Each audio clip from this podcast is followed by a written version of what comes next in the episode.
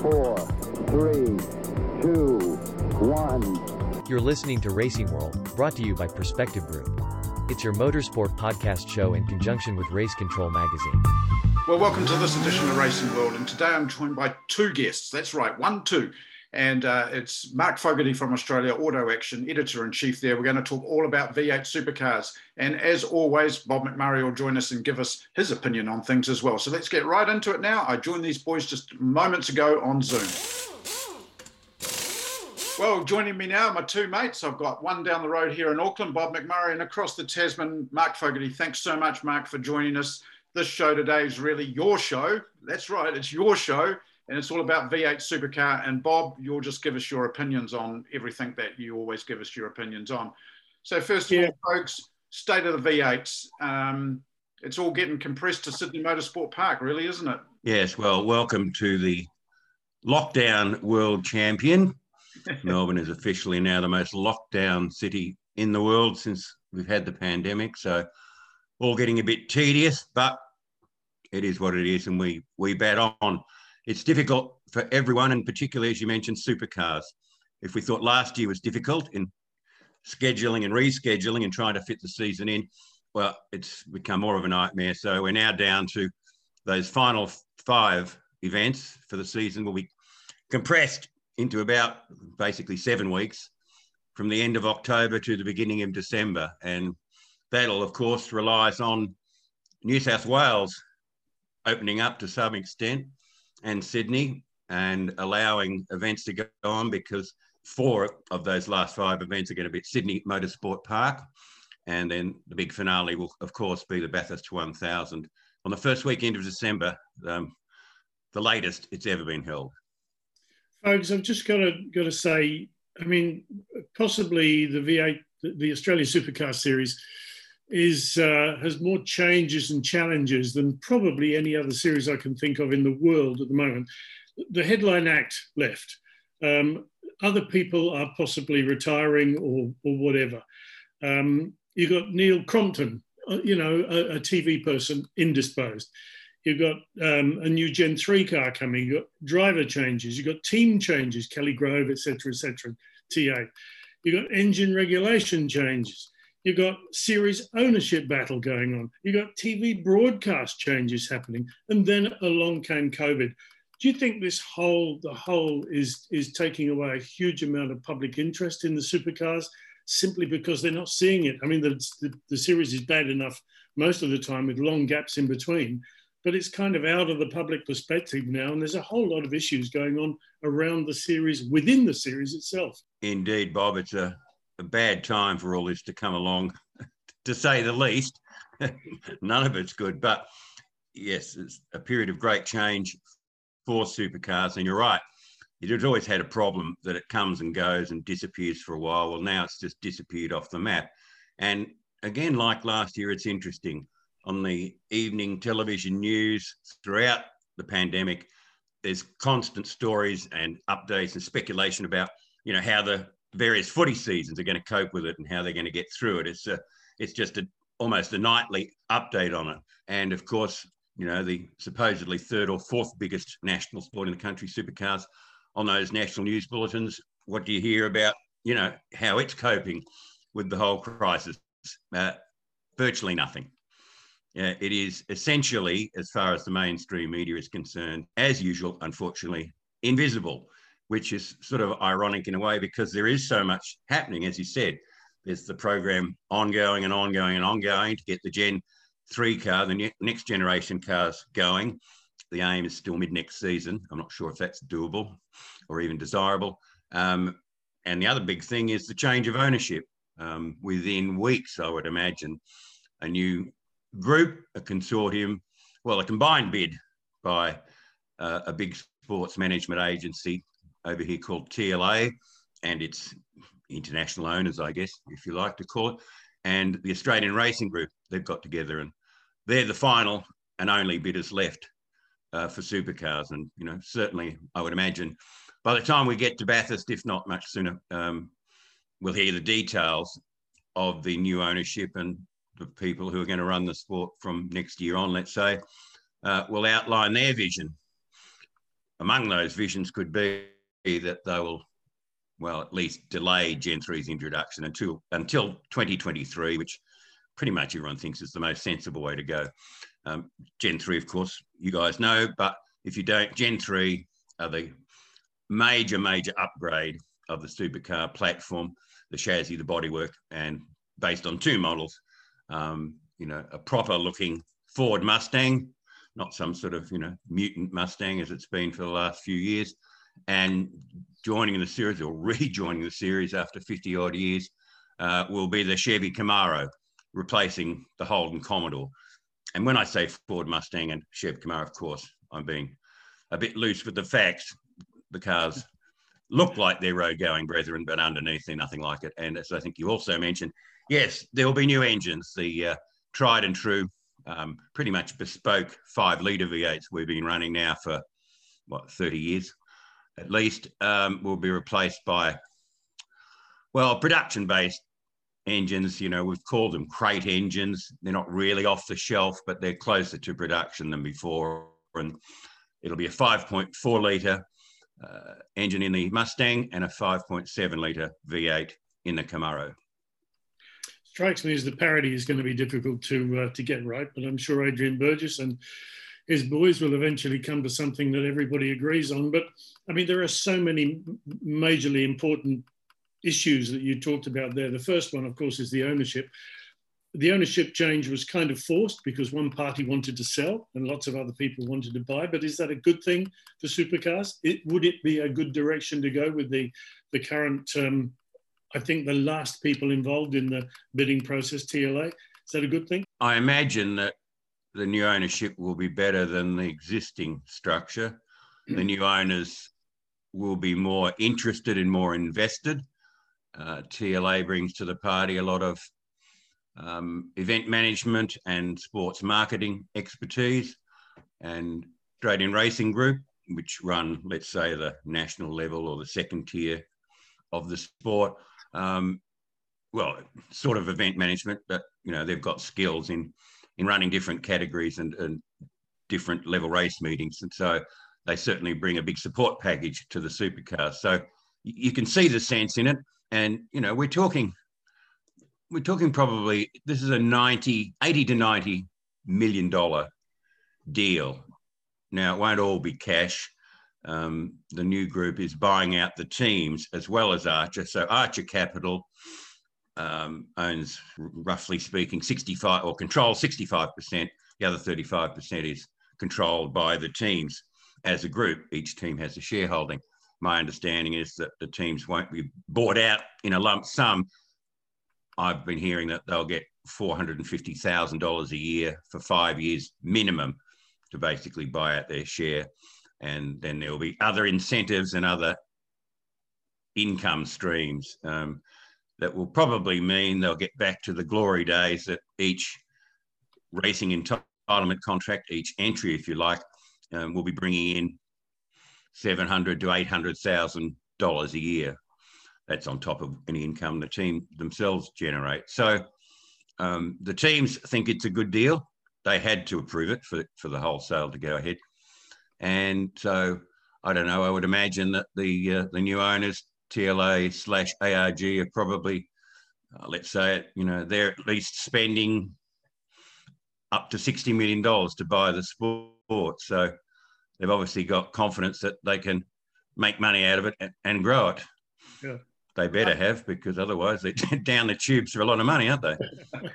Mark, a question I've got really uh, when we look at it, and obviously Bathurst has been as late as it potentially is going to be is one thing, but the four events at Sydney Motorsport Park really is all that proving is uh, fulfilling sponsorship agreements and things because four races at the same place is kind of a little bit of a letdown in many ways. I know the restrictions, but it does it's really just fulfilling contracts, isn't it?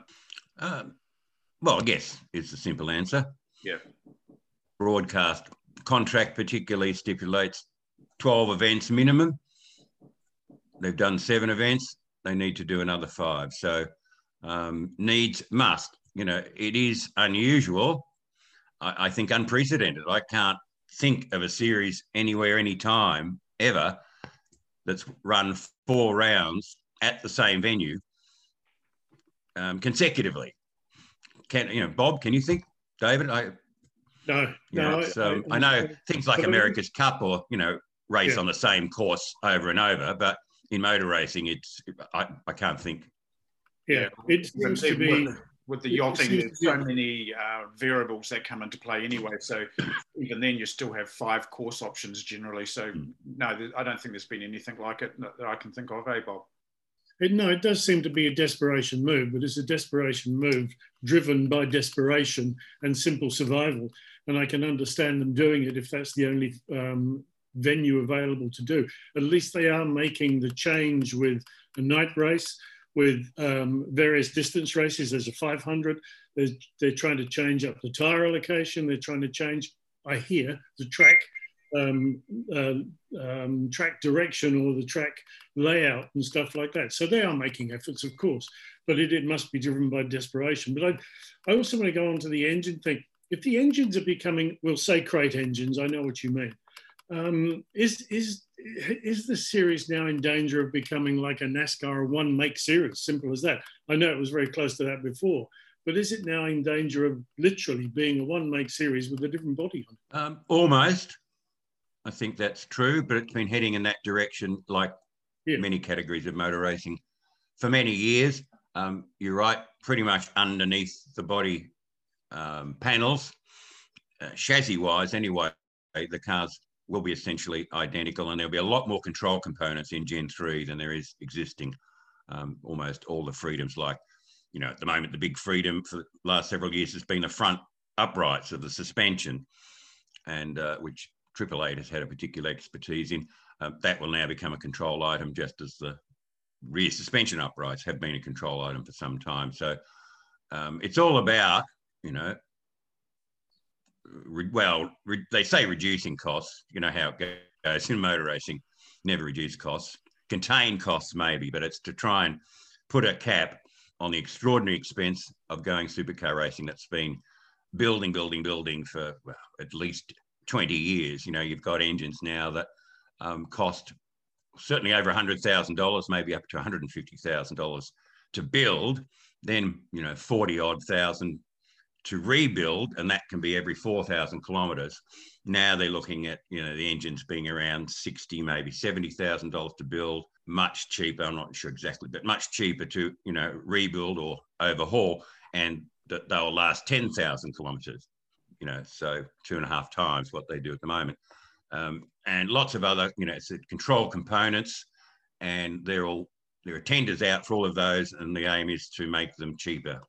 How much cheaper, of course, we'll see in the end when the cars are finally built and on the track.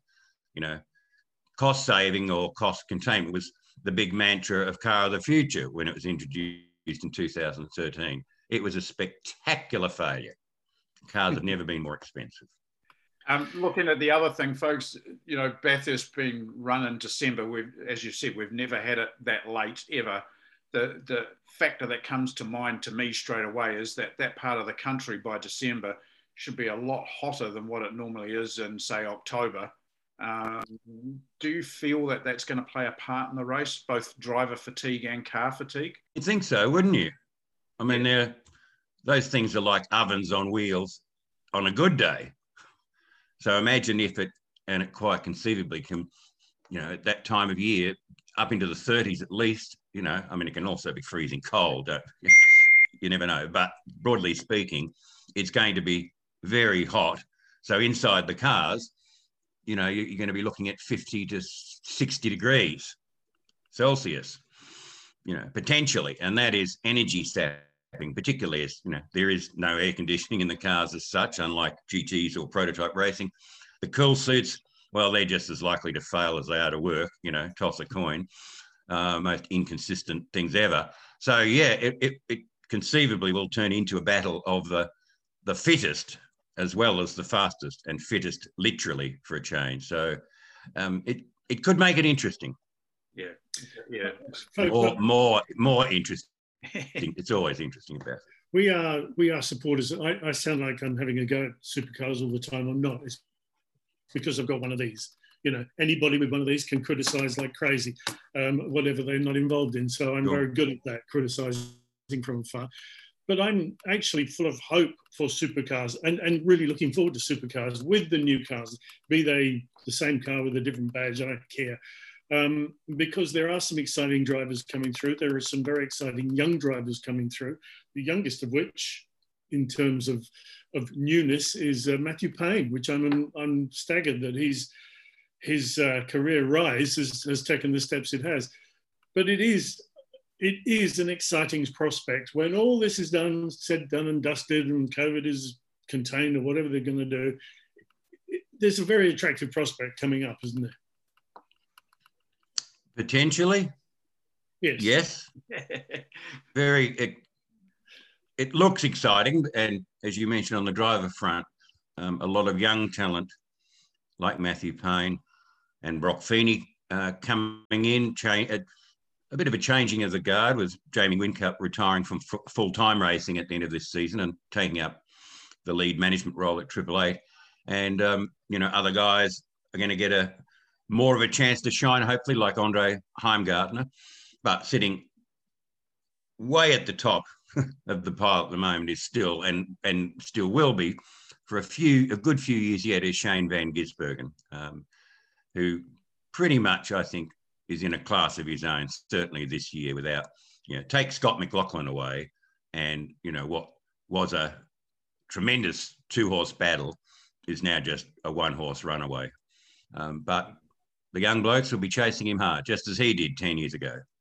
we really haven't seen the depth and the um, the well, former Penske Dick Johnson cars, call them whatever you like, since McLaughlin left and, and Fabian left as well. You know, the, the current drivers haven't really delivered to the same level that those previous two have, have they? No, they haven't. They are getting. They have been getting better.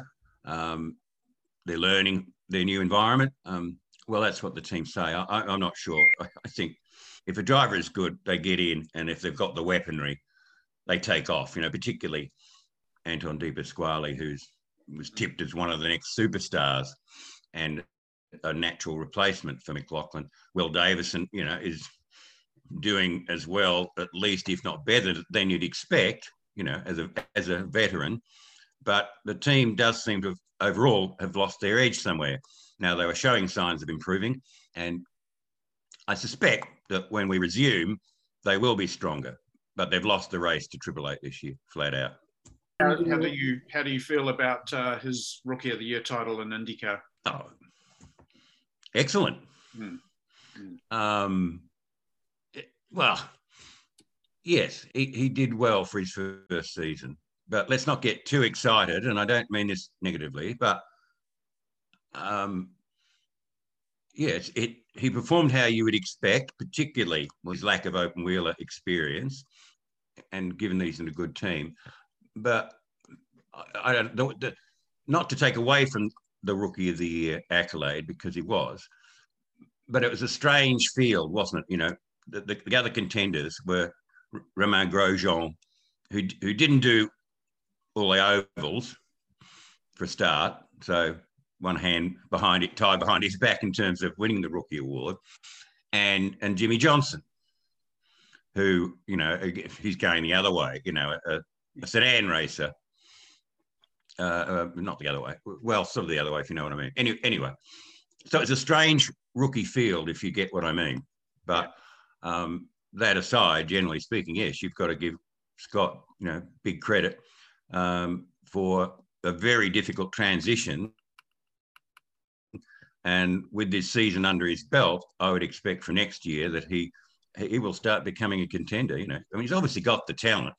Hmm. I mean, it's quite extraordinary what he's done is to jump from dominating, you know, big, heavy V8 powered road racing sedans, you know, into comparatively speaking, lithe open wheelers on a on a very diverse um, set of circuits.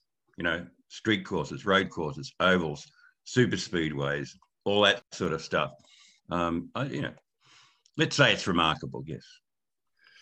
Folks, with your your um, your current occupation and you're writing for Auto Action, you're incredibly close. In fact, probably one of the closest journalists there is to the, in, the inner sanctum and the inner workings of the supercars. What actually gives you cause for hope and pleasure coming up with supercars? What are you looking forward to most? What's the most exciting thing about the whole thing of supercars in the future, 22 or whatever?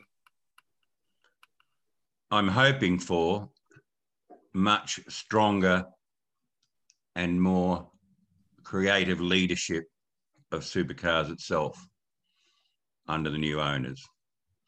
I expect a big shake up in top management and I'm expecting that there will be a, a, new vision that puts supercars back on the map, if you like, in, in, terms of you know the broad public view. You know, so that supercars gets high visibility throughout the whole year, not just at Bathurst. You know, Bathurst is easy. You know, everyone in Australia turns their attention to Bathurst, the Bathurst 1000, whenever it's on. So, you know, we've got, we've got to go back to the past, back to the future, sorry, back to the future and leverage, re-leverage Bathurst, um, you know. And, and do you? To fuel you, interest in the rest of the series uh, for the rest of the year and, and, and get a much better space calendar. Uh, do you expect, would you prefer, would you look forward to um, supercars going overseas, more overseas races, any overseas races, if you include New Zealand as being essentially a domestic one. Um, would you think supercars should um, try their luck overseas again? No, not for some years. Yeah, I, I think we've got to batten down the hatches here and get the house in order in Australasia. You know, New Zealand is a very important part of supercars. You know, a di- disproportionately large amount of interest, if you like, given the you know the, the population over there. So we should be looking at at least two events a year in New Zealand, at least, because I think, well, two is a simple sum, isn't it? One on the North Island, one on the South Island, but I would have thought in between there's probably scope, maybe somewhere for a third event. I, you know, you guys would have a better gauge on it, but my feeling always is that there's more interest in supercars there than is being catered for, particularly with the number of New Zealand of Kiwi drivers. I mean, a no-brainer. But outside of that, all the, the overseas forays that, we've, that supercars had before, um, they did actually make the money, funnily enough, but none of them survived. You know, they weren't sustainable and they were good for the ego. They were fun, you know, like for a journalist or the media to go and follow going to some of the places like Circuit of the Americas was great fun. But did it add, really add anything, any value to supercars itself? Certainly not back in Australia. You know, international visibility and getting people like Roger Penske involved, there, there may have been a benefit. But for the moment, um, I think they've got enough on their hands just to get this show back on the road, literally, in Australia. And once things circumstances change in that we pass through this pandemic phase, that they then work out a calendar that is properly spaced and properly located. So we don't get these great gaps in between events. And if that means perhaps shortening shortening the season so that we can go racing every two weeks, um, and with sometimes racing on consecutive weeks to maintain visibility, that to me will be a great step forward. So the keys to the future, obviously, new ownership and the success of Gen 3, which, you know, for all the debate and perhaps controversy over its introduction, at the end of the day, they still will be fast, loud, uh, muscular V8 touring cars. And that's what supercars is all about. So we're, we're retaining that DNA, and that's important. And I think um, Oh, sorry, Bob. One final question for me, DT. Sorry, man. I know you're we're running out of time, and I've got ten other questions to ask as well, but I won't. Um, folks, do you see it if you're talking about somehow adjusting the series, shortening it, or whatever?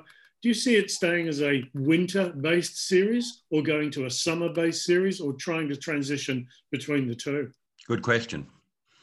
Good question. Long one of long debate Um, I hope the new ownership will look at it. Uh, uh, and to be fair, the current management under Sean Seamer were looking at at least splitting up the series and making it more summer based or spring autumn based than than winter, but got derailed uh, comprehensively. There's a lot of resistance to summer racing over in Australia here in Australia. I don't know why. It makes obvious sense. You know, some people put up the the well the barrier being oh no it'll be too hot. Yeah, well if you if you tried racing in Idaho in in August or something, you know, really in you know NASCAR and IndyCar seem to cope, and the rest of the world cope with racing um, in the hottest months of the year. Um, and you know, okay, a bit the climate's a little different in New Zealand, but still, you guys forever have, have had summer summer racing, and it seems to work perfectly well. Whereas here, as you're alluding to, we just keep banging our head against the winter brick wall, and you know, up against the two strongest football codes and the two biggest sporting codes in the country. I, it, it makes no sense. We, we have we have to change now. Wh- whether it is going to a full summer series or you know September to April something, or Uh, or we look at maybe you know front and back loading it. So most of the racing in let's just say you know January, February, March, and then have a layoff until let's say September or something. But you know that that gets you away from the you know the the footy season and frees up you know it's better for the broadcasters and but the problem is that you've got a gap of some months in between when again there's nothing happened so happening so you know racing in, in winter particularly if you're up in darwin or townsville up in the north of the country that suddenly makes eminent sense so there is no easy solution but there, has got to be a way forward that we at least mix and match and and do something different i think yeah, do something different is what I'm saying. Is is what has to happen. Yep. Well, gentlemen, I hate to say it, but we're running out of time. Folks, we could go on and solve a lot of issues with supercar, a lot of issues with every form of motorsport we could possibly think of. I thank you so much for your time. We love the publication. Auto Action, everyone, if you haven't seen it, you need to go online, subscribe to this. It's a great publication. This man knows what he's writing about as well. Bob, uh, we'll return with uh, Formula One again shortly as well. I'm ready for another feisty debate with you because I've got no Indy car now till March. But gentlemen, thanks so much for your time today on Racing World, and I look forward to doing it again with you very soon.